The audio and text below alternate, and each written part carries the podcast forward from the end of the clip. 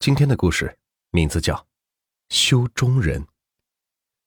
尾田钟家的钟表铺是早年间由他爷爷开创的，几十年来，这家铺子在小城里是赫赫有名。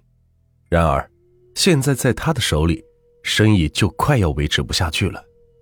便宜的钟表满大街都是，就算尾田钟从他父亲那儿学全了看家的本事，也很难再找到更多的用武之地。又是一个早晨，韦天中的心情一如既往的暗淡。他把店铺的门打开，把那个使用了好多年的木头钟的模型摆了出来，然后就像一个完成了功课的小学生一样，懒洋洋的走到了柜台后面，用手拄着头打起了盹来。老板，啊！韦天中抬起头，柜台的前面站着一个衣衫灰白。戴着金丝边眼镜的瘦高男人。哦，你好，您是要修表吗？不，我是来取走我的钟。你的钟？哦，我知道了，那个钟原来是您拿来修的呀。魏天中向柜子里的木头格架望了过去，以前那里常常是摆满了客人拿来修理的钟表，可是现在，只在最下层的格子里孤零零的。摆着一个老式的挂钟，那个钟已经放在那儿好几个月的时间了，一直都没人来取。几个月前，这个钟拿来的那一天，韦天中刚好出去办事，是妻子把钟留下的。韦天中走过去抱起那个挂钟，顺便看了看旁边的纸签您的名字叫李乔？哦哦，对，没错。哎，都快忘了这个钟了。我以为您不要了呢。修好了吗？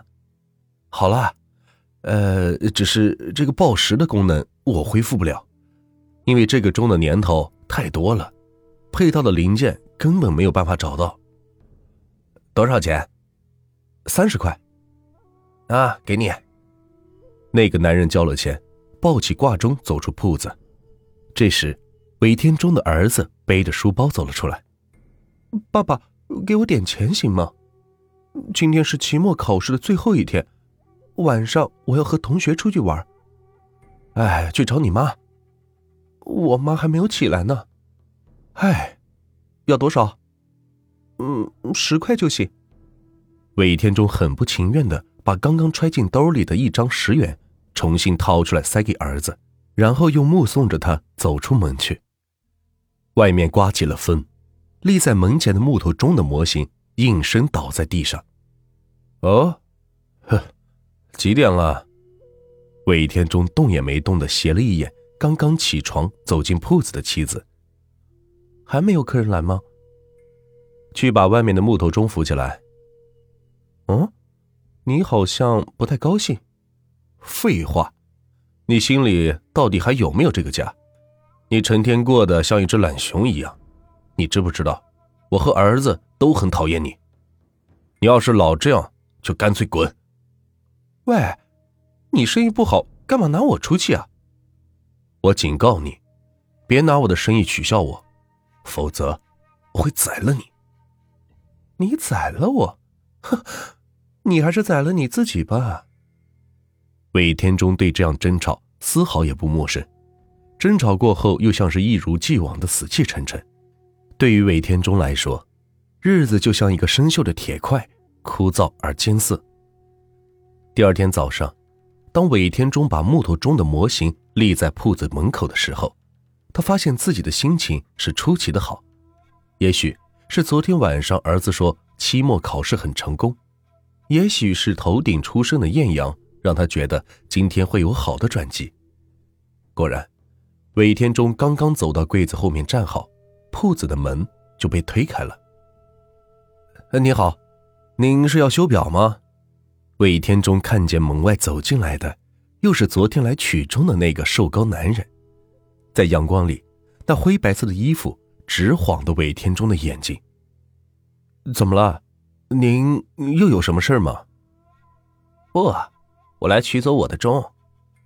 你取走你的钟？你昨天不是已经拿走了吗？哪儿的话？自从把钟放在你的店里，我已经好几个月没有来过这儿了。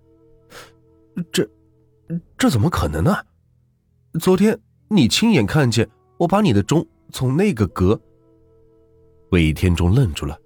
就在他回过头看的那一刹那，他又看见了那个钟，就是昨天被拿走的那个钟。他仍旧安安稳稳的摆放在那木头阁架的最下层。哎，昨天，爸爸，给我点钱行吗？今天是期末考试的最后一天，晚上去找你妈。我妈还没起。等等，你，你刚才说什么？我我妈还没有起来呢。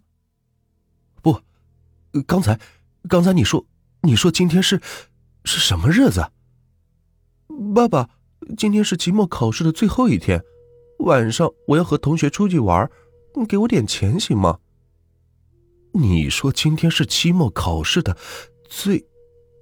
喂，我的钟表修好了吗？好，好，好了，只是，只是这个报时的功能。我恢复不了，因为这个钟的年头太多了，配套的零件根本没有办法找到。多少钱？三十块。那给你。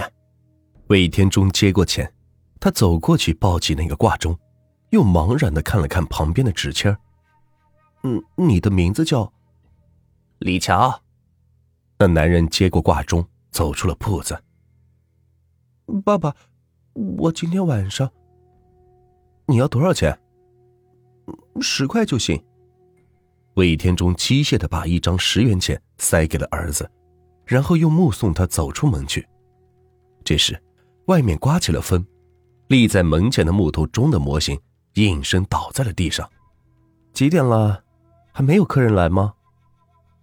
嗯，你好像不太高兴。喂喂，你哑巴了你？你的生意不好。干嘛拿我出气？别，别拿我的生意取笑我，否则我，否则我会宰了你。你宰了我？哼，你还是宰了你自己吧。你成天就像一个死人一样，守着你那点修钟表的破手艺。又是一个早晨，当韦天中在铺子门前摆好木头钟的模型，又转身走到柜子后面的时候，门开了。老板，我是来取走我的钟，修好了吗？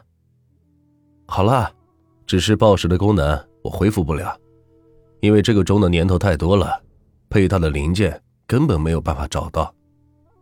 多少钱？这样的日子不知道过了多久，直到有一天，浑浑噩噩的韦天中在仓库的一个很不起眼的角落里，发现了一只落满灰尘的箱子。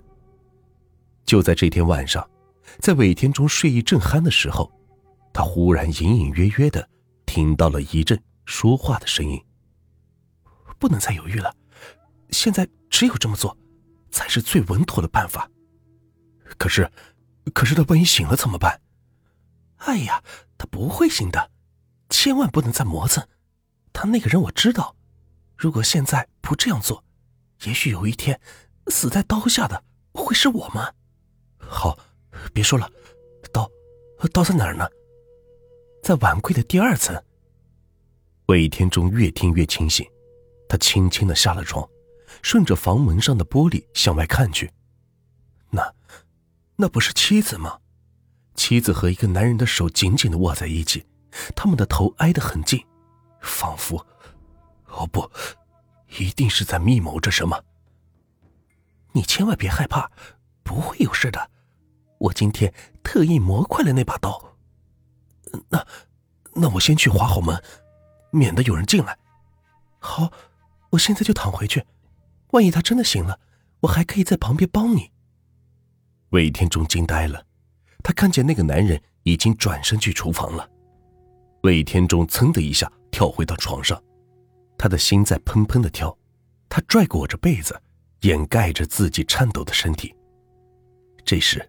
门开了，妻子轻轻的走到床边，躺了下来。不能再犹豫了，韦天中死死的握了一下拳头，然后他的双手又硬邦邦的睁开。他假装在睡梦中翻了个身，妻子冰冷的呼吸扑到了他的脸上，在眼皮的夹缝中，韦天中看到妻子正圆睁着双眼，紧张的看着自己。突然，韦天中坐了起来，他的双手狠狠的向妻子掐了下去。就在这时，钟声响了，虽然隔着一道墙，但那响亮的声音还是刺破深夜的寂静，重重的闯进了韦天中的耳朵。那个钟敲了三下，现在是晚上三点。韦天中猛地打起了一个寒战，然后他呆住了。第二天早上，当韦天中在铺子门前摆好木头钟的模型，又转身走到柜台后面的时候，门开了，一个四十来岁的男人走进了柜台的前面。“你好，你要修表吗？”“不，我来取走我的钟。”“你的钟？”韦天中回头向里边的那木头格架望了过去，可是，可是我们这儿只有一个钟呢。您看，就是最下层的那个，可那是别的客人的呀。你是不是记错了？啊，对，就是那个，那就是我的钟啊。那是前段时间我拿到这儿来修理的，然后我就去了外地出了趟差，一待就是几个月，这不，现在才腾出时间来取。哎，怎么？怎么就成了别人的钟了呢？你你叫什么名字？李乔。可这是他的钟，这个钟拿来的那天就是我接待的他，我记得。韦天中把脸转向那个奇怪的钟，然后又呆呆的看着妻子。天中，你怎么了？你还记得昨天晚上的事吗？当然记得，昨天晚上你吓死我了。我睁开眼睛的时候，你的手就放在我的脖子上。你说你梦见我要和别人杀死你，而为了那个梦，你差点真的掐死我。幸亏那个钟及时响，你才……不，事实上，我已经害死了你好多回。什么？真的？其实好多个晚上我都在做那个梦，而每次在梦魇中，我都真的会坐起来起身害死你。然后再躺下去继续睡觉。第二天早上，我照常醒来，我已经忘了昨天晚上的事。我打开铺子，这时一个男人走进来，向我要走那个钟。又到了晚上，我又做起那个梦，我害死你，然后继续睡觉。早上起来，当我打开铺子的时候，那个男人又来了，那个钟还在那儿，他又抱走了那个钟。时间在重复。每一天都是一样的，每天那个钟都摆在那儿，我不知道这样的日子过了多久，直到，直到昨天，我无意中在仓库中的一个盒子里发现了几个很奇怪的零件我忽然想起来，我始终都没有办法恢复那个挂钟的报时功能，大概就是缺少了这么几样东西。我去试了试，果然就是他们。然后，昨天晚上。当我又在梦魇中掐你脖子的时候，那个钟响了，敲了三下，我醒了，我松开了手。天中，你在说什么呀？等等，老板，你能不能告诉我，那个来取钟的男人长得什么样？他瘦瘦的，高高的，戴着一副金丝边的眼镜儿。呃，对，穿着一身。穿着一身灰白色的衣服，你你怎么知道？那是那个钟原来的主人，他和他妻子的关系一直都很不好。后来有一天，有人在他家里发现了他们俩的尸体，是他先杀死了妻子，然后自杀的。两个人的死亡时间很接近，都是在半夜三点左右。魏天中惊讶的瞪大了眼睛。他把脸转向妻子，妻子也正满含着泪水，目不转睛的看着他。爸爸。这时，韦天中的儿子从里边走了出来。爸爸，给我点钱行吗？你，你要多少？二十，能给吗？这个故事就结束了。如果你们喜欢我的故事，就请关注和订阅吧。接下来呢，我会带来更多好听有趣的故事。感谢你们的收听。